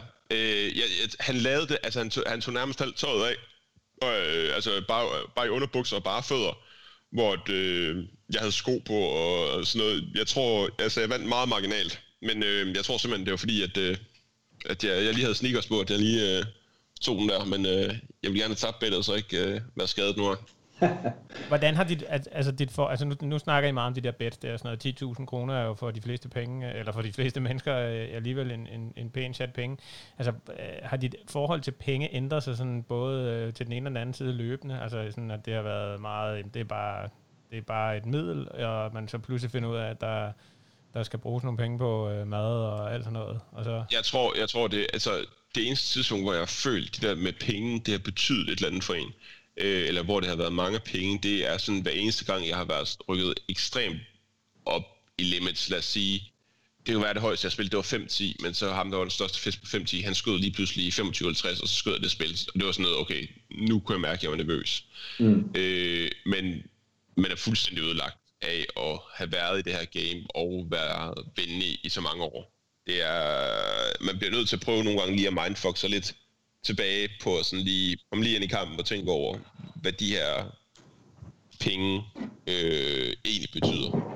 Øh, fordi sidder du i et eller andet, øh, nu sad jeg i Prag her i december, ikke, der spillede vi øh, 200, 400, 800, 1600 euro lå. Så, øh, så er det lidt svært at sidde, og der gik jeg så øh, øh, ret stok. Så det er ret svært at sidde og tabe nogle øh, syvcifrede million, millionbeløb, øh, altså i kroner, ikke? Og så bagefter så skulle sidde og tage seriøst, om man øh, og optimere på, om det er ens øh, madbudget, eller hvordan man lige gør. Altså man bliver bare fuldstændig ødelagt af det. Ja. Øh, så jeg tror ikke, der findes nogen pokerspillere, der har levet af det i mange år og spillet high stakes, som ikke har et, eller selv føler, at de har et meget sygt forhold til penge. Men altså, det, altså, du lyder også, som om du er bevidst om det, kan man sige, fordi det er vel, øh, det er vel ret vigtigt et eller andet sted, ikke? Det ved jeg, jeg, jeg tror bare sådan, jeg tror heller ikke, der er nogen, ret mange sådan pokerspillere, der klarer sig godt, som ikke sådan er ret gode til at tænke logisk på den ene eller anden måde. Så jeg er meget bevidst om det, men jeg er også bevidst om, at det er ikke noget, jeg, altså det, det har jeg bare ikke kontrol over. Altså det, mm. når, når jeg spiller de her spil, så er det bare, øh, når beløbene er under en vis størrelse, så bliver der ikke tænkt særlig meget over det. Og det er sådan, og det er jo så lidt en arbejdsskade, men når, ja, det, det er ikke noget, det er meget svært for mig at skulle kunne sidde og optimere på, om øh, jeg skal bruge 1800 kroner mindre om måneden på mad, og så ja. bagefter skal sidde og spille øh, en halv million kroners pots, ja. og være ligeglad. Fordi hvis det er, at jeg får det der med, hvor det betyder noget for mig, om øh, jeg lige sparer øh, 5-10.000 om måneden i forbrug, hvis det virkelig skal betyde noget for mig, så, så prøv at tænke, hvor meget det påvirker mig, når jeg skal sidde og spille ekstremt højspil, ikke? Jo, men jeg skulle øh, faktisk også til at sige, at det er jo noget, som måske mange hobbyspillere godt kunne, altså ikke, altså jeg siger ikke, at man skal gå i den grøft, jeg siger bare, altså ikke at være så resultatorienteret. Det er i hvert fald noget, du og jeg har talt om, meget om, Kasper, ikke? Altså, i jo, jo, til, altså jeg kæmper stadig meget med det der, vil jeg sige. Altså jeg, øh, jeg har jo aldrig spillet i nærheden af de der stakes der, men altså jeg kan da huske, da jeg startede med at spille online på, jeg tror, jeg satte 200 kroner ind. Jeg var ved at pisse mine bukser, altså da jeg skulle lave det første race. Og det er selvfølgelig, at har man ændret sit forhold til penge, men jeg, jeg synes da stadigvæk, at man, altså, jeg kan da godt mærke, hvis man så ud og spiller live poker, da vi var i London og spille og sådan noget, selvom at det var et par tusind kroner, der var på højkant, så, øh, så, så, øh, altså, så begynder jeg der at blive sådan lidt svedig i håndfladerne, når, når det nærmer sig. De men, men det, er jo, det er jo bare der, du henter en rigtig stor edge i, øh, i hvad det hedder, øh, i poker. Og det er jo sådan, øh, nu havde jeg et spil, hvor jeg så havde spillet live, men gud, jeg ikke havde spillet mod. Øh, der, der, to, øh, der, der var to, to kammerater, der kom til et spil, øh, som jeg havde spillet i. Jeg har ikke spillet dem før. På et tidspunkt, så, øh, så ham den ene laver et call i en større pot, og taber, hvor han, han har trips, hvor ham den anden gut så berater ham og siger sådan noget, ej, øh, hvis han byder 30.000 kroner på River, så har han da selvfølgelig og sådan noget. Altså, det, det er ja, sindssygt.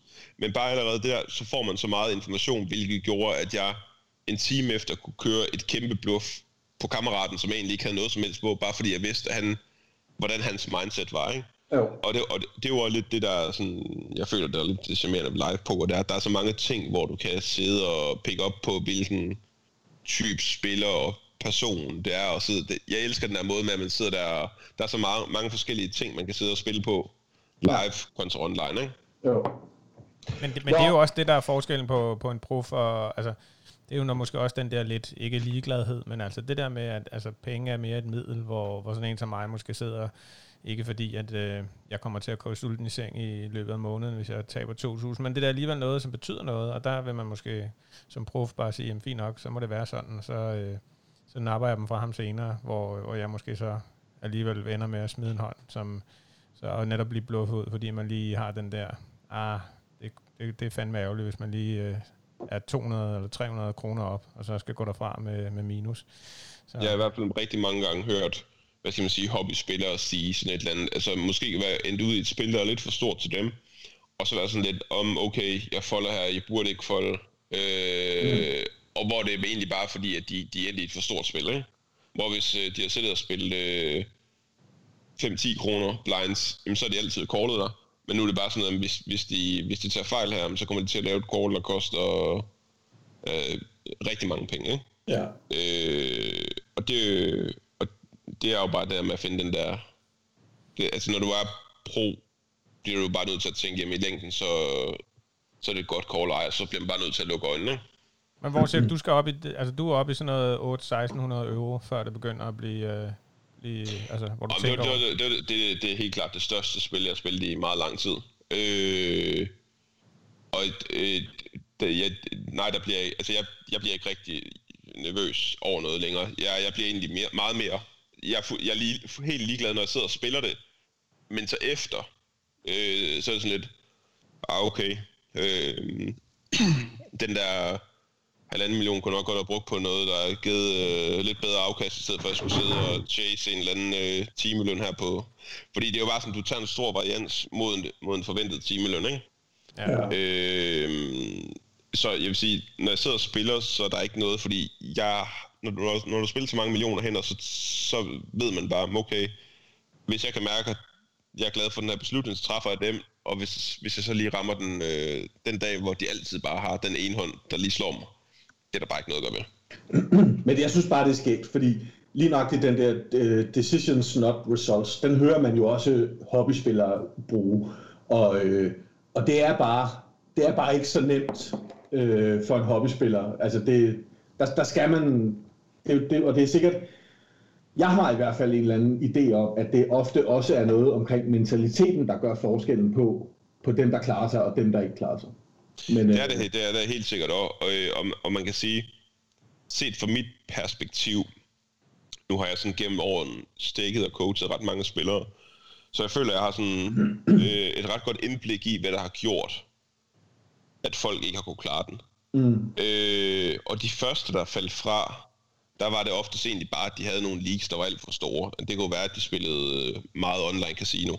Øh, det kunne være, at de gik øh, totalt på tit. Nogle meget simple leagues. mm, Øh, men det hele det har ændret sig, som, som, som spillene har ændret sig, hvor at, øh, det der med at tænke decisions not results, den kommer først lidt længere hen, fordi hvis du egentlig spiller godt nok, så det, at du ikke spiller så meget, og du, øh, og du bliver lige tillid en gang imellem, det kan godt opveje sig, at du egentlig bare var en god spiller. mm, Men som det er nu, øh, nu da du også snakker om det der, for, for eksempel med startups og investere i, nu her, hvor jeg sådan er, øh, og fordi nu det der på et spørgsmål, der var en, der spurgte om det, øh, så øh, det, der er helt oplagt for mig nu her, når jeg sådan er lidt halvfærdig med poker, det er jo at lave noget inden for poker. Det var at joine et eller andet poker-site på en eller anden måde.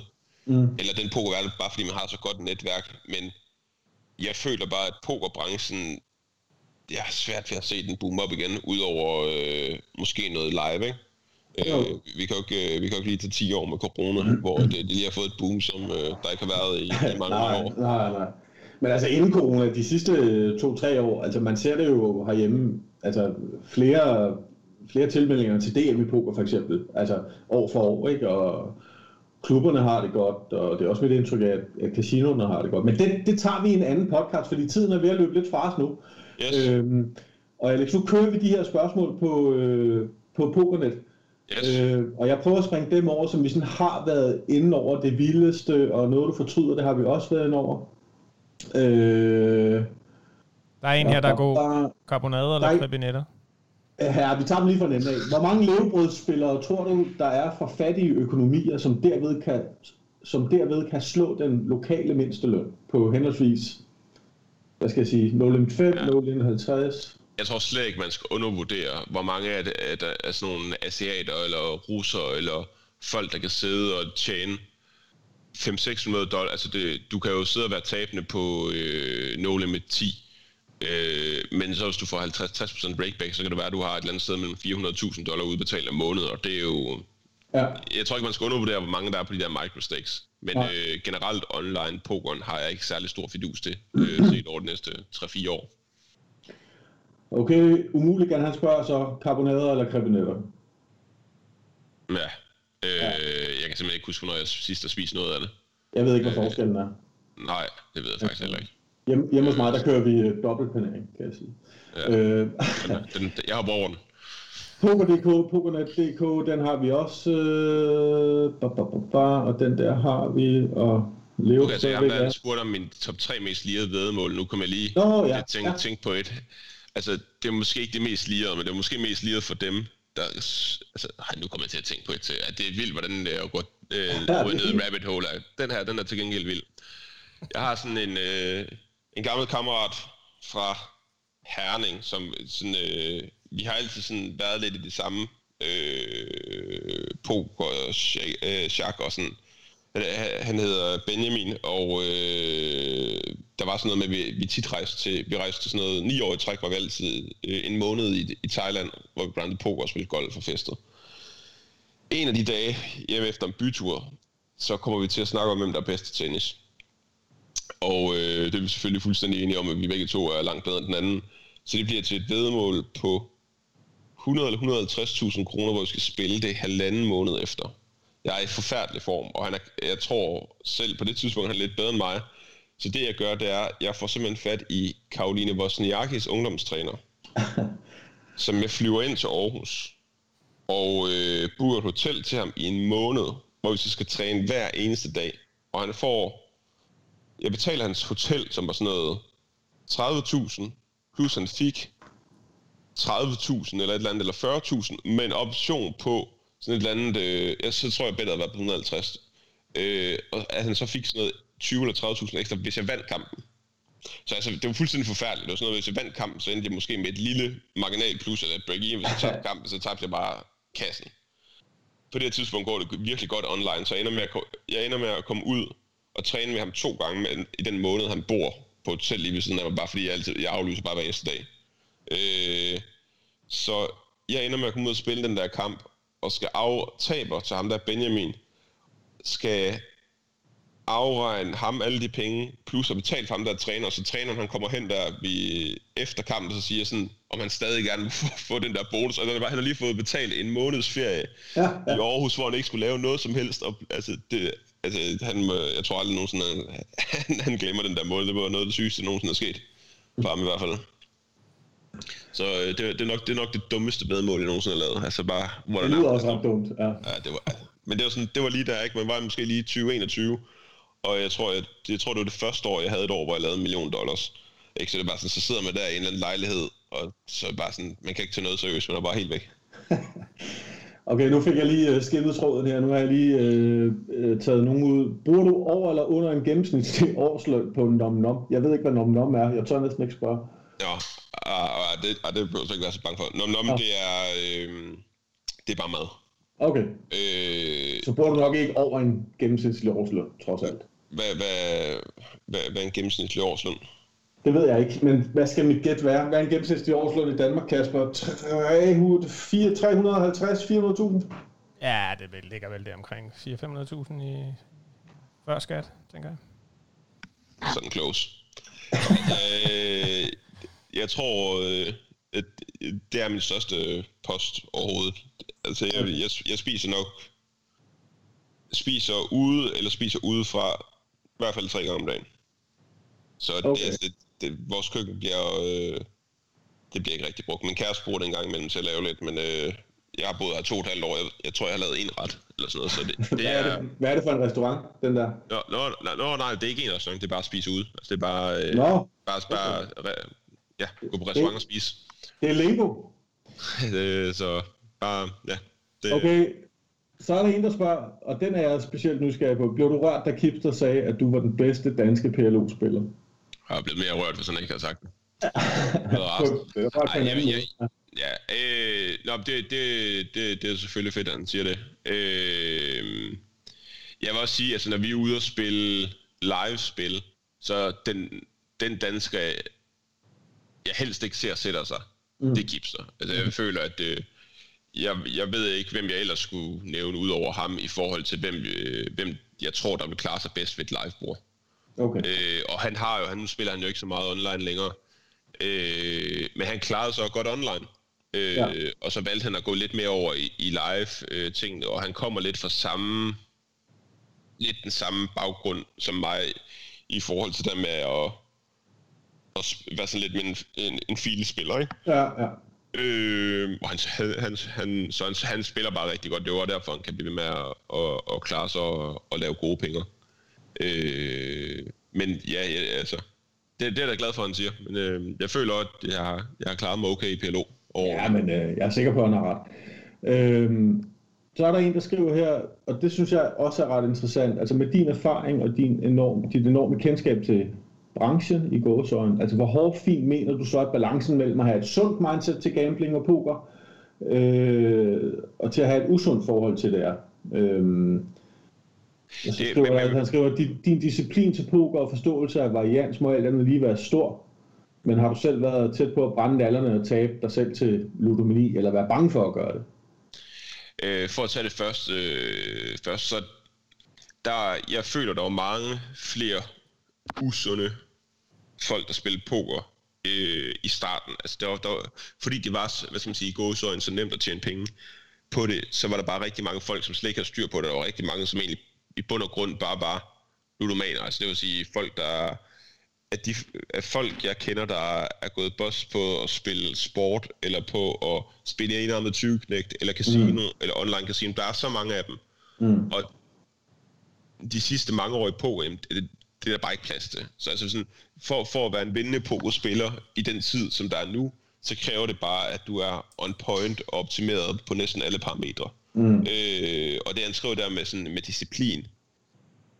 Jeg føler, at de sidste 10-12 år, nu øh, er, har jeg jo så skruet lidt ned, at måske Sasuke er den eneste anden, der har spillet flere pokertimer end mig. Altså, jeg har virkelig grindet, og det er sådan, dengang jeg sådan stikket og coachede folk, så var det bare sådan, det der med, det har været den største grund til, at mange folk de er gået på egentlig bare fordi de er været for dårlige.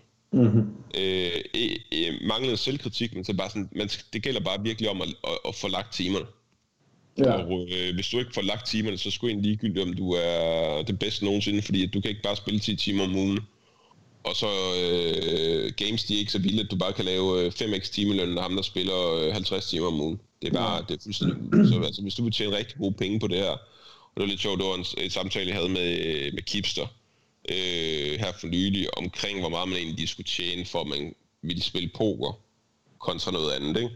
Mm. Og jeg føler, at der angående det mindset, eller bare tilgang til det, så er der nok for mange, som godtager, at de måske står til at tjene 20-30.000 om måneden, og så gør det, hvor de måske egentlig bare burde have det på siden og tjene 5-10.000, men så prøv, øh, gå efter at få en uddannelse, der arbejder og skabe en karriere et andet sted, hvor der er et loft, fordi ja. de der 20-30.000, som de tjener nu, det er et beløb, der kun bliver med at dale. Fordi ja. hvis du sidder og tjener 20-30.000, så laver du bare nogle rigtig store fejl i forbindelse med, hvordan du spiller, eller hvordan... Øh, alt, det ja. kan være alle mulige ting.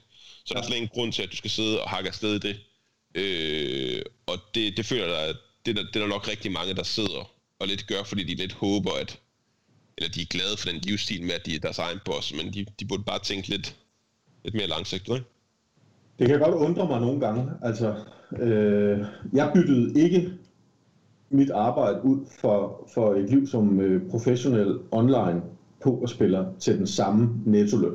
Nej, det bliver jeg nødt til at sige. Men, nej, øh, nej, men jeg føler det sådan, jeg føler nærmest sådan noget med, selv hvis du fik dobbelt op, så, så synes jeg ikke engang næsten er close. Altså, du har bare, du har bare noget, altså meget mere livsglæde ved at opbygge en eller anden karriere med en masse kollegaer, og, øh, og noget, hvor du forhåbentlig har du et job, øh, som du godt kan lide, ikke?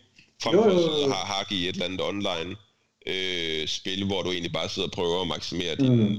Mm. Jeg, jeg føler, man skal have mange gange sin nuværende månedsløn, før man skal bruge, eller, bruge hele sit liv på det, eller bruge sin tid på det. Og så kan man sige, at det er jo også... Øh, altså derfor kan man jo stadig godt have den der passion og kærlighed til spillet, og øh, som, som, som vi der har, Kasper, bliver det nødt til. Det synes jeg at vi har. Øh, og så velvidende, at vi sikkert går i nul, ikke? Men, men det er jo en hobby. Nå, videre til næste. Øh, der er en, der... der, er en, der... Nu var der jo, nu, nu så jeg lige, han sagde ham der der med, og øh, hvad skrev han med at være tæt på at brænde eller og tabe det selv. Så, ja, ja. Øh, og der tror jeg jo, det, det ved de fleste jo på net og at det er sådan, det er jo så ved at være, er det ved at være 11 år siden nu, eller sådan noget, øh, tiden flyver, hvor at, øh, jeg gik bost. Og nu har jeg jo så en, øh, sammen med nogle andre en retssag kørende, øh, som ja. var en af årsagen til, hvorfor jeg gik bost. Ja. Og, og det var, det var, det var, øh, det var meget surrealistisk på det tidspunkt, egentlig jeg klarede så godt i mange år. og så bare have sådan et eller andet, hvor det var bare, at man bare fik de bedste games mod ukendte kontorer på 100-200, som spille en heads up, og de sad bare og øh, lavede de mest surrealistiske ting, ja. og man bare blev ved med at falde af, og falde af, og falde af. Ja. Øhm, og der vil jeg da sige, der var sådan lidt, har jeg godt nok, der havde jeg jo så været i gang i en shit år, men der, tror jeg, der havde jeg allerede haft mit første år, hvor jeg lavede en, en million dollars. Mm.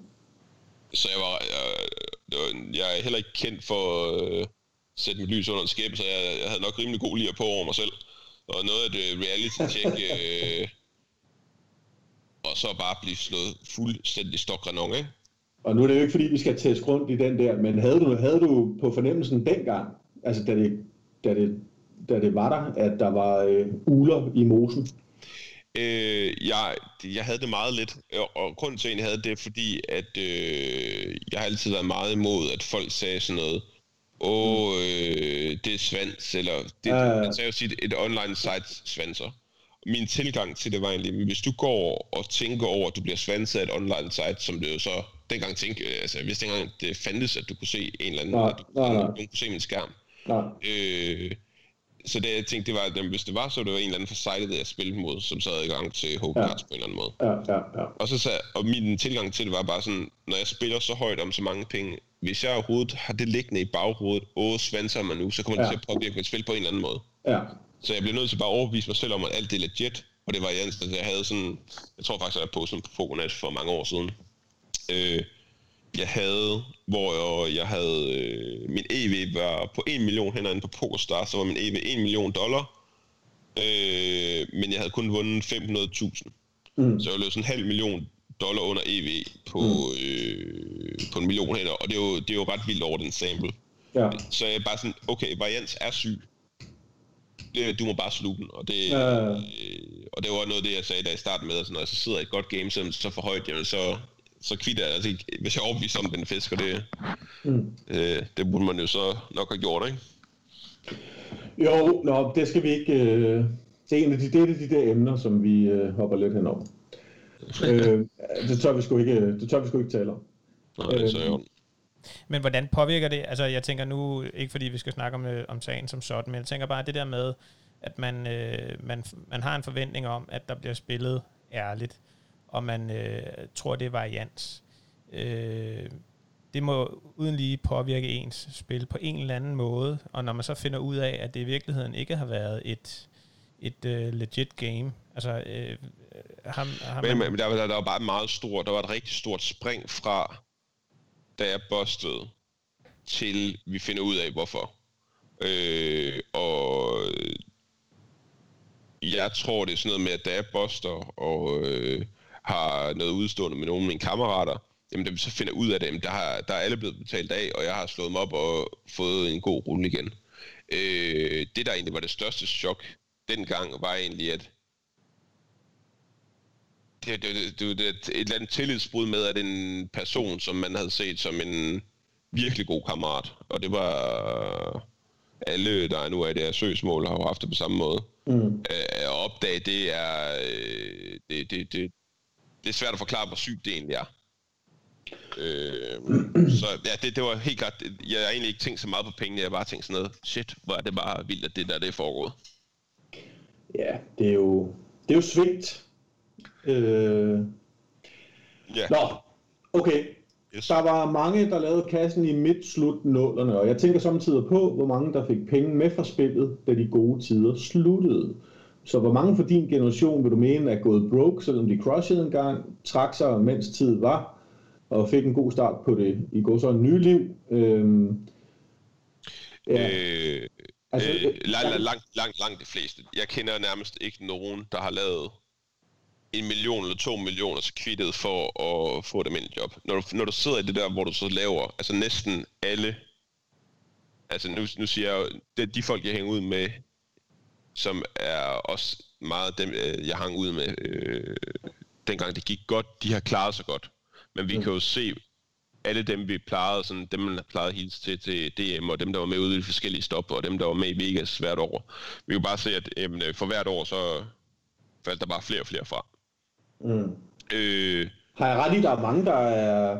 Altså, du har jo også selv nævnt mange af navnene. Er, der, er, det, er det rigtigt forstået, at der er mange af dem, der har slået sig på sportsbetting og sådan noget nu? Ja, og det er jo sådan, det var lidt det, der skete. Det var, at der var en masse, der slog sig op i poker. Og så, øh, jeg kan ikke tælle på... Øh, altså, altså bruge rimelig mange hænder for at tælle, hvor mange der måske har været god for et sted mellem 2 og 5 millioner kroner for poker og tabt det hele igen. Mm. Og så har de været i en eller anden limbo, hvor de har prøvet at rakette det op.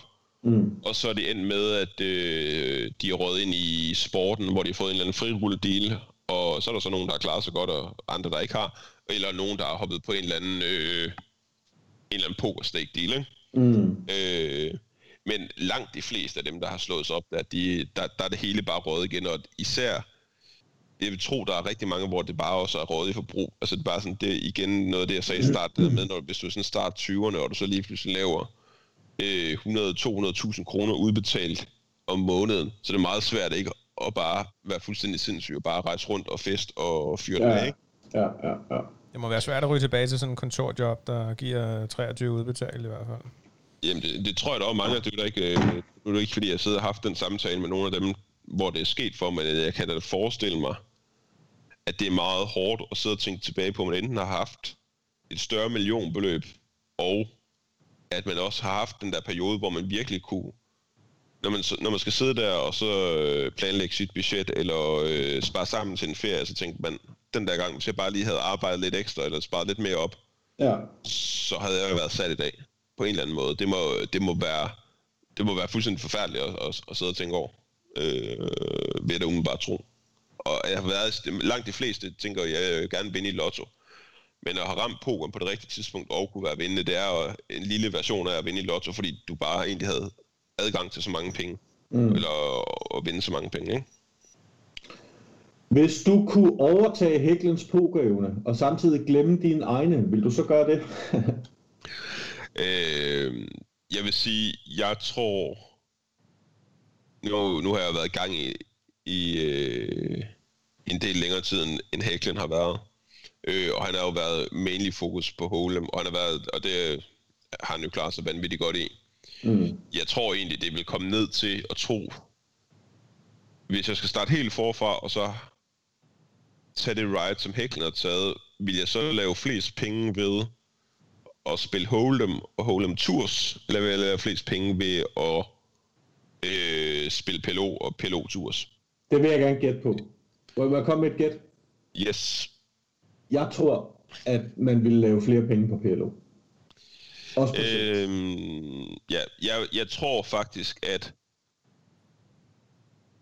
nu var Hæklen jo bare ikke i gang øh, så tidligt, som jeg var. Jeg tror, den, jo tidligere man har været i gang med Holem, det var fordi Albert han spillede jo rigtig meget Holem. Øh, øh, Albert Iversen der. Ja, ja. Øh, og der kørte der altså bare 50, 100, 100, 200 Holem games konstant med gigafisk. Jeg tror, det var ikke... Mm. Jeg tror, nu til dags, tror jeg, det er meget svært at tjene lige så meget i Holem, som der er i PLO. Og her siger vi så, så siger jeg så ikke, øh, hvis han lige tilfældigvis kommer i et godt private game, eller ja, ja. Øh, et eller andet specielt spil.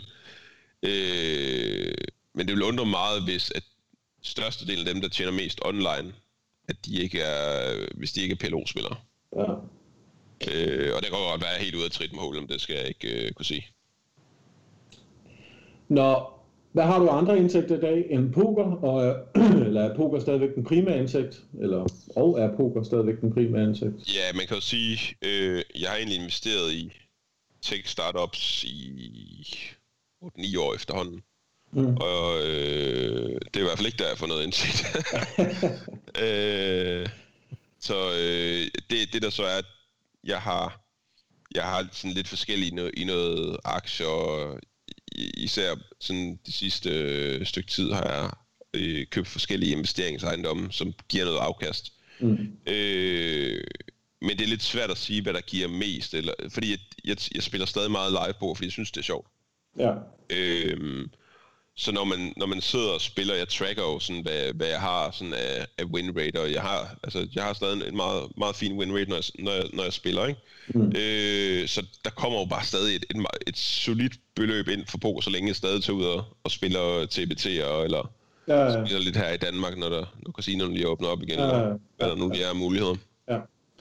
Eller så kender, jeg ved i hvert fald, at du, Kasper, kender til en, en, øh, en dansk poker-podcast, man også kan investere i, hvis det... Ja. det er der, der, altså, Ja, I, I sætter bare kontonummeret. Så bare- Ja, men der skal altså heller ikke regne med noget øh, specielt afkast, vil jeg bare lige sige. det er nok ikke Øh. den, du kommer til at blive rig på i lige første omgang i hvert fald. Øhm, næste sidste spørgsmål. Hvordan slår man No Limit 50 på PokerStars? Øh, og hvad tager du for coaching per time? Øh, lad os omformulere det lidt. Øhm, dels, hvad ville dit råd være, Alex, hvis, øh, hvis nu man havde et andet mål, for eksempel om at blive vindende på No Limit 50, eller øh, PLO 50, eller noget i den retning? Det er Øh. egentlig, no, no, for nogle folk, de gør det meget mere indviklet, end det egentlig er. Der er så meget info. Så hvi- hvis du gerne vil være vinde på nogle 50, PLO 50, du går ind og opretter dig på et par forums, poste et par hænder hver dag, se en masse videoer, mm. og så er det egentlig bare din egen disciplin, der gør, om øh, du vinder eller ej. Fordi at der er stadig så mange hobbyspillere, der er, at slå de helt lave limits er stadig rigtig nemt. Så internetpokeren er ikke død i hvert fald. Så det er ikke det. Nej, hvis, hvis man sidder og, ger, ikke, og gerne vil have et bidjob, øh, hvor der lige kommer 5-15.000 ind om måneden ved siden, øh, jamen hvis, du, hvis du kaster dig over og kan have lidt selvkritik og poste nogle hænder og bare gøre lidt ved det. Det der sker, det er jo, folk de bare tænker, jeg åbner computeren, så sidder jeg bare og spiller og får noget lir, og så Ja. gør det ikke så meget i noget off-table, og det er så lidt off-table, du skal lave, før du kan slå de lave limits, og så tigger der nogle tusind ind hver eneste måned. Øh, så det er, det er egentlig bare, det, det er bare en, en selv, man skal overkomme der. Og så det her med coaching. Coacher du stadigvæk øh, nogen, eller spiller Øh, øh, stadigvæk en stald af spillere? Det, det, det var noget, jeg gjorde rigtig meget i før i tiden. Ja. Øh, jeg kom egentlig ind i det ved, at... Fanden, er- der var en, der hed Brian Townsend, øh, som var sådan en ret stor amerikansk bro. Ja. Øh, jeg, jeg havde en... Der, der var... For nogle år siden, der var der i hvert fald... Jeg, jeg spillede rigtig mange år, i hvert fald altid de højeste PLO games. Så mange af de der amerikanske broer ville gerne lave en, en studiegruppe, hvor de også kunne smide hen op og få feedback fra mig. Mm. Hvilket så ender ud i, at jeg blev spurgt til coaching af alle de her lidt større bros. Øh, og der endte jeg med at tage, jeg tror jeg 600 dollar i timen, men jeg fandt ud af, at det var så hurtigt at spotte nogens fejl, at jeg nogle gange så bare sådan, øh, så endte jeg med at sidde og forbedre en rig i mit eget spils, Mm. øh, hans game, og så har han givet en, øh, 1800 dollar for, at jeg kunne sige, jamen prøv at du sidder og v-piper øh, 85% øh, ud af blinds, fordi at øh, du har en eller anden G2-gak ven, der har sagt til dig, at øh, du har noget investeret, så du er pottet. Mm. Øh, hvis du bare folder der, altså sådan, øh, de der fejl, det er akkumulerer bare sådan noget. Altså, så det, det stoppede jeg egentlig med. øh, så røg jeg ind på snakkede med Phil Galfand, hvor han tilbød mig en eller anden rigtig god deal i forhold til at lave nogle coaching-videoer. Men jeg fandt ud af, at det der med, at der er en, der skriver til mig sådan, "Åh, hvornår kommer den næste video og sådan noget, det er bare... Øh, Det gad du ikke. det, det, var, det var for tæt Ja. på et slavearbejde, selvom det, det var egentlig øh, meget flot betalt. Ja. Øh, så fik jeg et, et, jeg har alt, det, det jeg egentlig altid synes, det var, jeg synes, det var en fed måde at lave noget andet på, end at spille selv. Ja. Øh, så min fokus har altid været at spille selv, men jeg synes, det var sjovt at undervise os og have med mennesker at gøre. Ja. Og så fik jeg et tilbud fra en kæmpe stor engelsk stakingstal, hvor de sagde, at vi har et par hundrede PLO-spillere under os. Der er ikke nogen af dem, der slår spillet, men fordi vi får så høj rakeback, hvor vi spiller, så kan alle, så laver de et marginalt overskud. Ja. Øh, og så fik jeg en aftale om, at jeg fik sådan et eller andet 20% af alt deres overskud. Mm.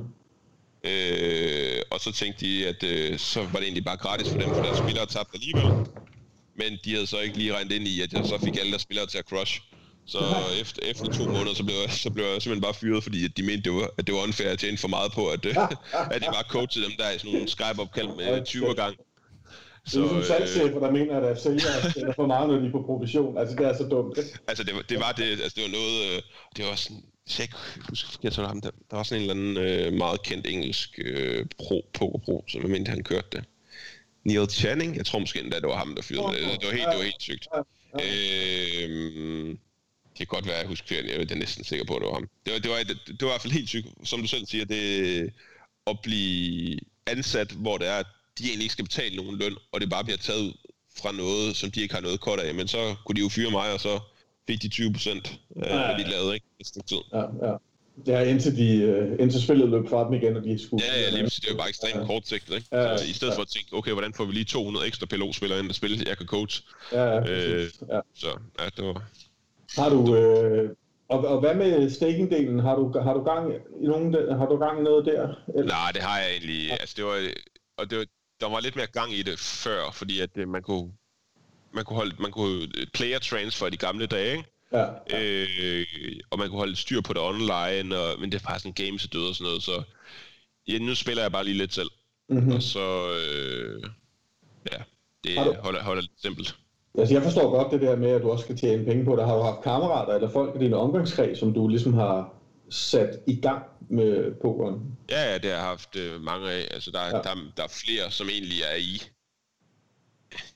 Grunden til, det er jo egentlig spiller poker i dag, eller har lavet penge på, det var egentlig fordi, at jeg for mange år siden stikket eller coachet dem, ikke? Øh, ja, ja, ja. Og så går der jo tit noget, noget tid eller nogle år, og så øh, spiller de for deres egen penge. Ja, øh, så det har, ja, der, der er flere kammerater, hvor at, jamen altså, vi har set en kammerat måske ikke har, øh, eller stoppet med poker, og, og jeg stadig har set value, så har det givet mig meget at kunne hjælpe dem med ja. at få ligesom et bedre liv på en eller anden måde, og få tjent nogle penge ind til sig selv.